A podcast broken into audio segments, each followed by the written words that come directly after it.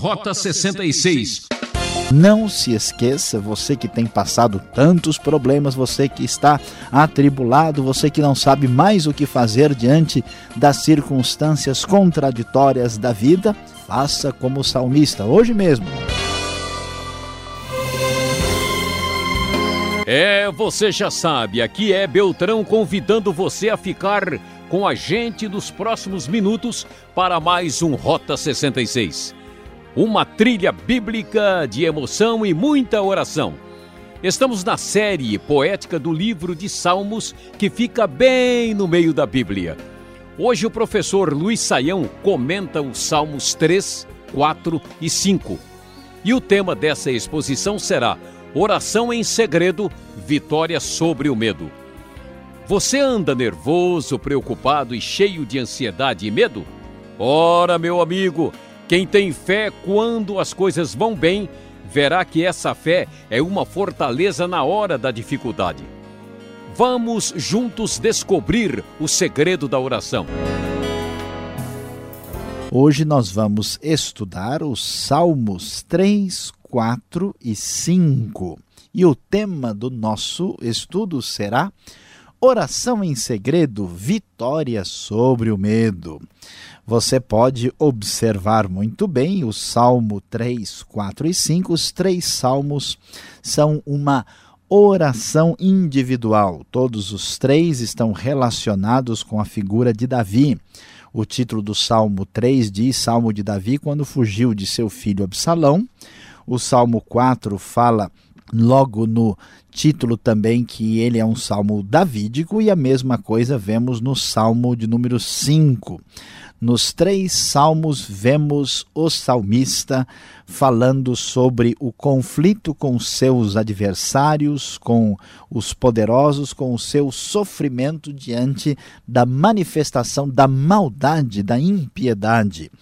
E o que vamos descobrir aqui nestes salmos é a expressão nítida de uma oração de desespero, de uma oração que é um clamor a Deus, uma oração feita em segredo, e finalmente tendo grande vitória sobre o medo. Nós podemos observar que uma primeira coisa que chama a atenção do salmo é mostrar como ele acontece no recôndito ah, do quarto, no recôndito do isolamento do indivíduo que clama ao Senhor. Por exemplo, no próprio Salmo de número 3, nós temos o texto que nos diz: Eu me deito e durmo e torno a acordar, porque é o Senhor que me sustém. Um salmo feito no nível da individualidade, ali no secreto. Ah, olhando para o salmo de número 4, nós vamos ver o desfecho que diz: Em paz me deito e logo adormeço, pois só tu, Senhor, me fazes viver em segurança. Quando vemos o Salmo 5, diz o texto no versículo 3: De manhã ouve, Senhor, o meu clamor, de manhã te apresento a minha oração e aguardo com esperança. Todas as orações aqui apresentadas ao Senhor são orações feitas aí em segredo. E a queixa é manifesta com muita nitidez nos Salmos. O Salmo 3 apresenta Senhor, muitos são os meus adversários, muitos se rebelam contra mim, são muitos os que dizem a meu respeito, Deus nunca os salvará. Este salmo associado com a fuga que Davi teve uh, diante do seu filho Absalão, a luta contra os ímpios e os inimigos. O Salmo 4 também tem este mesmo perfil, apresentando a queixa diante de Deus: Responde-me quando clamo a Deus que me faz justiça. O versículo 2: Dá, Até quando vocês, ó poderosos, ultrajarão a minha honra? Até quando estarão amando ilusões e buscando mentiras? Mesma coisa no Salmo 5, quando ele pede que Deus considere o seu gemer. Atente para o seu grito de socorro, meu rei, meu Deus, pois é a ti que imploro. Os arrogantes não são aceitos na tua presença, diz o verso 5. Odeias todos os que praticam o mal. Como podemos ver, Deus permite que o salmista passe pelo sofrimento e enfrente os adversários ímpios e os poderosos. A maneira de lidar com isso é buscar a Deus em oração. Isso representa um reconhecimento de frente para com o problema. Isso Uh, representa também com bastante clareza a declaração de insuficiência do salmista e do ser humano de resolver os problemas por sua própria conta e representa com bastante clareza a necessidade, o reconhecimento do poder e da soberania divina. Esta oração é quase que uma manifestação terapêutica terapêutica no coração do salmista, que começa com uma grande queixa, começa com o reconhecimento do seu sofrimento, depois descobre a grandiosidade que existe na pessoa de Deus e finalmente manifesta a sua confiança em Deus e termina sempre com uma palavra de esperança e é muitas vezes com um pedido a Deus. Então observe como o salmo não só é uma oração no sentido religioso, no sentido de fé, mas ele também mostra como um coração é curado, passa por uma espécie de terapia celestial a terapia divina quando busca a Deus e coloca a sua dificuldade perante o Senhor. A oração em segredo traz a grande vitória sobre o medo. No Salmo 3, o salmista reconhece quem Deus é. Ele diz: Deus é o escudo que me protege, és a minha glória e me fazes andar de cabeça erguida. Ao Senhor clama em alta voz e do seu santo monte ele me responde. Ele descobre mais claramente quem Deus é, mantém a sua confiança e termina solicitando a ação divina para vencer os adversários. Levanta-te, Senhor, salva-me, Deus meu. Quebra o queixo de todos os meus inimigos, arrebenta os dentes dos ímpios. É o seu clamor numa invocação imprecatória sobre os perversos. O Salmo 4 também manifesta essa confiança em Deus depois de criticar e de manifestar a sua rejeição à atitude perversa dos malvados. Diz o verso 3: Saibam que o Senhor escolheu o piedoso, o Senhor ouvirá quando eu o invocar. Ou seja, Deus é justo e ouve a oração. Diz o verso 6: Muitos perguntam: quem nos fará desfrutar o bem? Faze, ó Senhor, resplandecer sobre nós a luz do teu rosto reconhecendo em Deus a fonte da esperança, a fonte da bênção, ele tem convicção de que Deus abençoará a sua vida no final. E ele termina o Salmo 4 com uma palavra tão positiva que é muito impressionante para quem começou com tanta dor e com tanto clamor. Encheste o meu coração de alegria, alegria maior do que a daqueles que têm fartura de trigo e de vinho. Em paz me deito e logo adormeço, pois só tu, Senhor, me fazes viver em segurança. O Salmo 5, de maneira semelhante, depois de descrever toda a maldade e a perversidade dos maus, ele diz: Eu, porém, pelo teu grande amor, entrarei em tua casa, com temor me inclinarei para o teu santo templo. Conduze-me, Senhor, na tua justiça, por causa dos meus inimigos, aplane o teu caminho diante de mim. E a sua oração para que a ação divina se manifeste aparece, aparece no verso 10. Condena-os, ó Deus, caiam eles por suas próprias maquinações, expulsa-os por causa dos seus muitos crimes, pois se rebelaram contra ti. Alegrem-se, porém, todos os que se refugiam em ti. Cantem de alegria, estende sobre eles a tua proteção, em ti exultem os que amam o teu nome, pois tu, Senhor, abençoas o justo o teu favor o protege como um escudo. Como nós podemos observar, os problemas da vida vão acompanhar a figura daquele que serve a Deus. Aqui nós vemos na figura de Davi todo o sofrimento diante dos adversários. Deus não nos livra de lutas. Essas lutas nos levam a reconhecer a realidade nua e crua da vida, a dureza do mundo que nos envolve. Isso nos ajuda a entender quem nós somos, a nossa limitação e o problema da maldade do pecado do mundo. Como reagir diante disso? O salmista reage buscando a Deus e procurando aí encontrar o apoio de Deus diante dessas circunstâncias. A oração tem um efeito espiritual, a oração tem um efeito psicológico terapêutico quando ele consegue enxergar a realidade e agora diante dessa realidade ele enxerga a grandiosidade e o poderio de Deus. A verdadeira teologia surge dos momentos mais escuros e doídos do coração e da alma. Deus é descrito, Deus é reconhecido, seus atributos são percebidos exatamente no momento da oração em segredo, da oração dolorida, da, da oração no momento difícil da vida. Diante dessa circunstância, nasce a fé. Por isso, o salmista faz as declarações tremendas de confiança em Deus.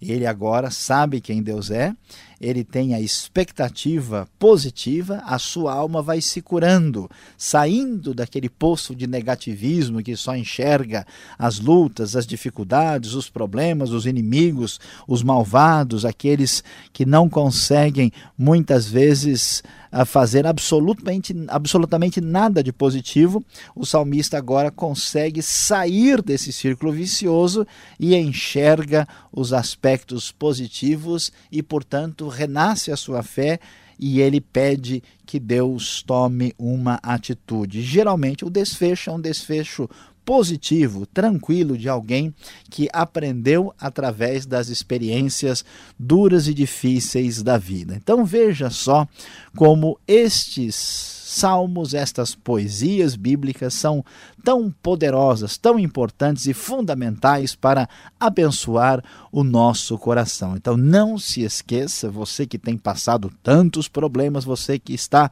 atribulado, você que não sabe mais o que fazer diante das circunstâncias contraditórias da vida, faça como o salmista hoje mesmo Feche-se ali escondido no seu cantinho, faça a oração em segredo. Deus abençoará a sua vida, vai curar o seu coração e você terá vitória sobre o medo.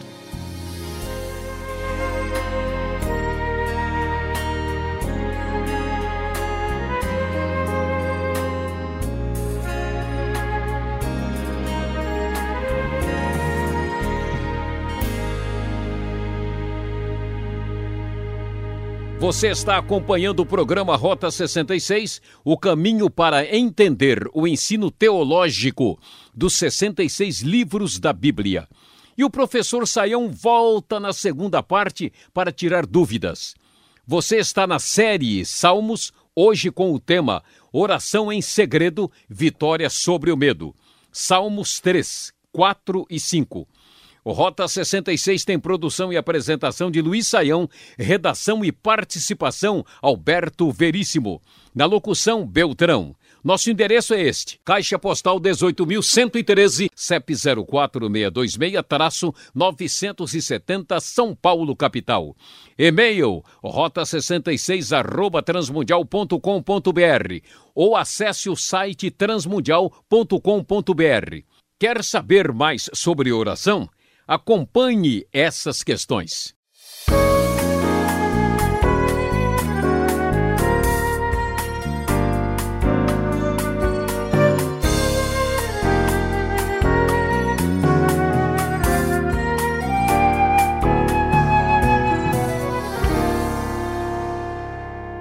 Professor Luiz Saião, essa sua exposição me convidou a ficar deitado em cama apreciando esta aula. Olha como é gostoso ouvir isso. Agora, você falou muito sobre oração, esse poema todo, mas o que eu ouvi nos Salmos 3, 4 e 5 tem mais raiva, queixas e outras coisas mais do que né, uma oração mais convencional.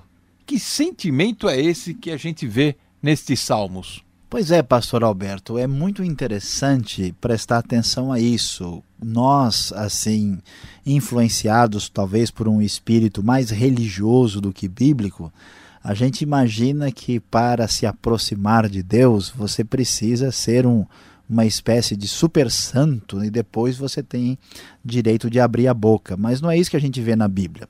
Como Deus nos ama e está disposto a nos abençoar, um relacionamento verdadeiro com Deus é um, é um relacionamento transparente. A gente tem coragem de abrir o coração do jeito que ele está. É como a gente faz com alguém que é nosso amigo. Quando você é bem amigo e confia numa pessoa, você tem coragem de mostrar para aquela pessoa quem você realmente é e quem é, e o que você está sentindo. E aqui é, é interessante que o salmista ele abre o jogo direto com Deus. Ele sabe que Deus é a única fonte de bênção, a única fonte de esperança. Então complicou a situação. Ele chega e diz: Deus, não é possível. Olha, os caras estão arrebentando com a minha vida. Olha, o que está acontecendo comigo é complicado. Então não existe aquele espírito religioso esquisito, mas existe uma transparência, uma objetividade e uma atitude clara tratando Deus como realmente ele existe. E isso é muito importante e é isso que a gente deve procurar. Então você concorda comigo que podemos pedir em oração para que o mal atinja os nossos inimigos. Parece que Deus aprova a vingança, então. Pois é, agora a coisa ficou um pouquinho mais complicada, né? Tem gente até que, uh, lendo o Salmo 3 aí, que diz: quebra o queixo de todos os meus inimigos, arrebenta os dentes dos ímpios. Isso é um nocaute, né? Espiritual. Pois é, é, como disse alguém, é o Salmo Mike Tyson aqui, né? Coisa meio estranha. Como é que funciona isso, né? Veja bem, tem agora nós temos que entender a coisa do ponto de vista da, da hermenêutica, da interpretação da Bíblia. Nós estamos no Antigo Testamento. Existe no Antigo Testamento que a gente chama de justiça retributiva, que até um determinado ponto é muito compreensível. Ou seja, o mal merece receber o mal de volta. Se o sujeito é um bandido, ele matou alguém, ele merece, no mínimo, né, ser preso.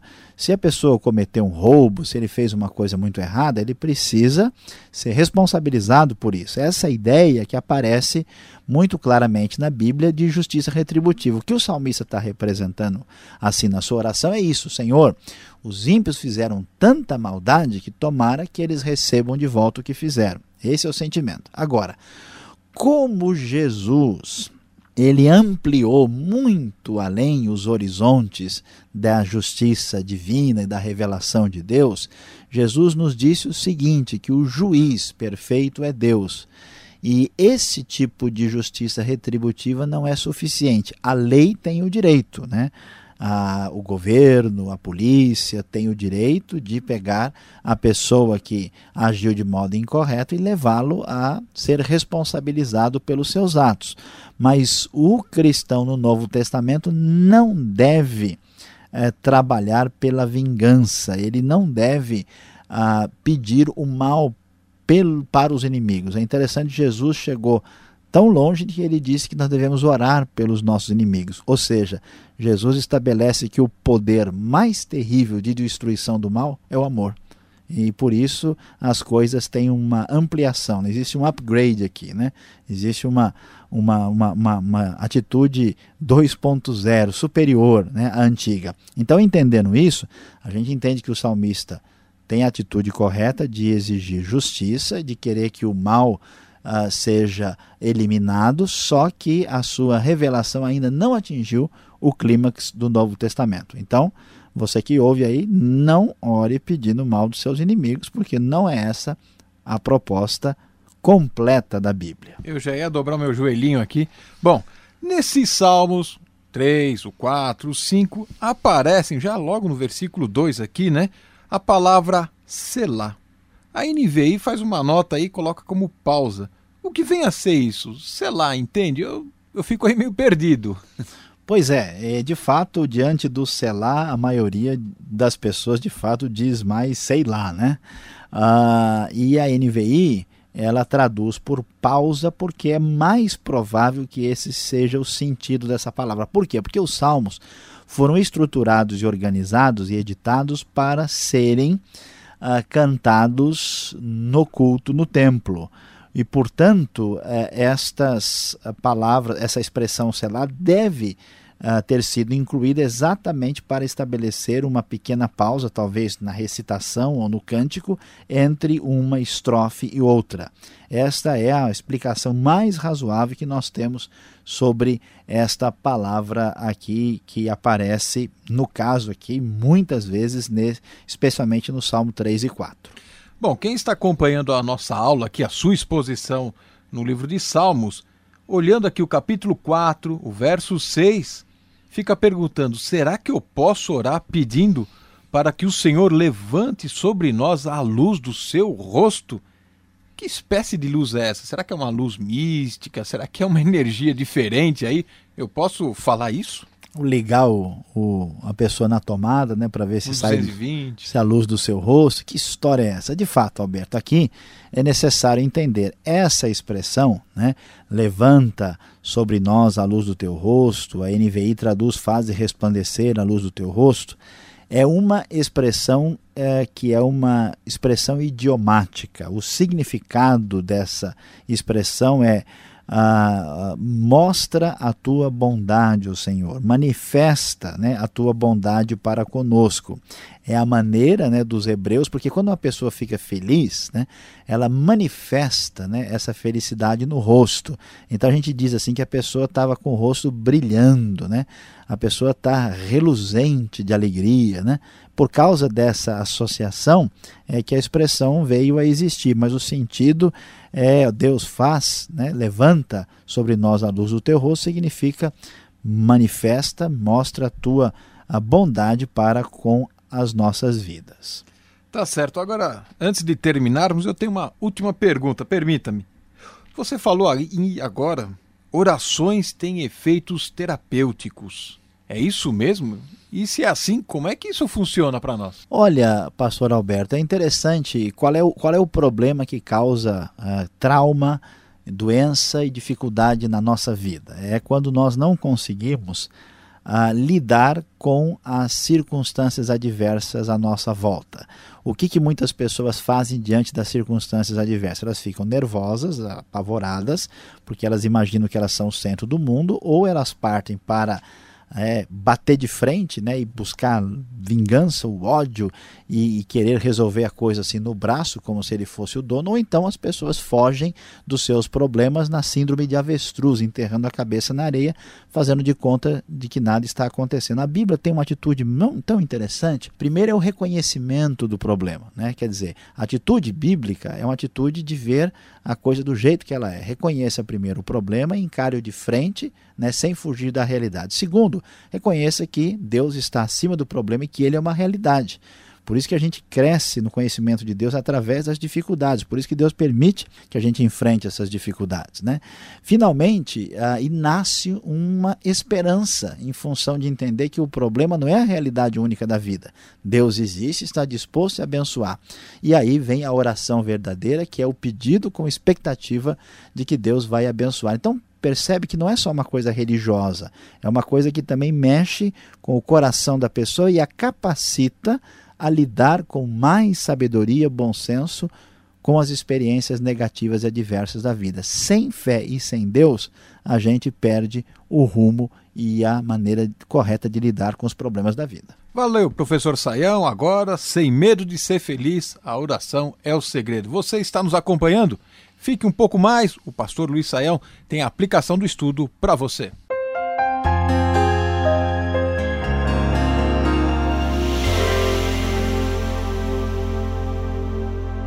Hoje nós estudamos aqui no Rota 66 os Salmos 3, 4 e 5 e você sim meditou conosco aqui sobre o tema Oração em Segredo, Vitória sobre o Medo. Viu como Deus abençoa a vida daquele que busca a sua direção nos momentos difíceis da vida.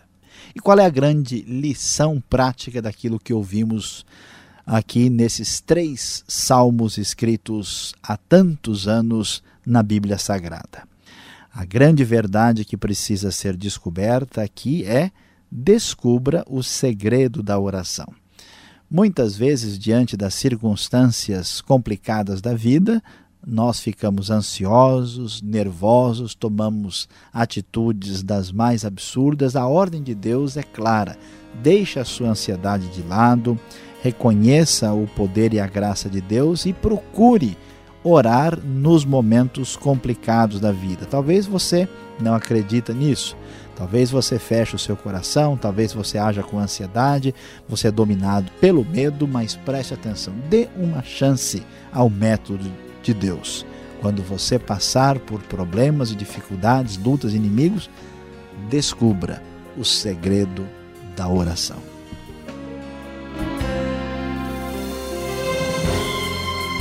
Rota 66 termina aqui, mas já lembrando do próximo programa para continuar o estudo em Salmos nessa sintonia e horário.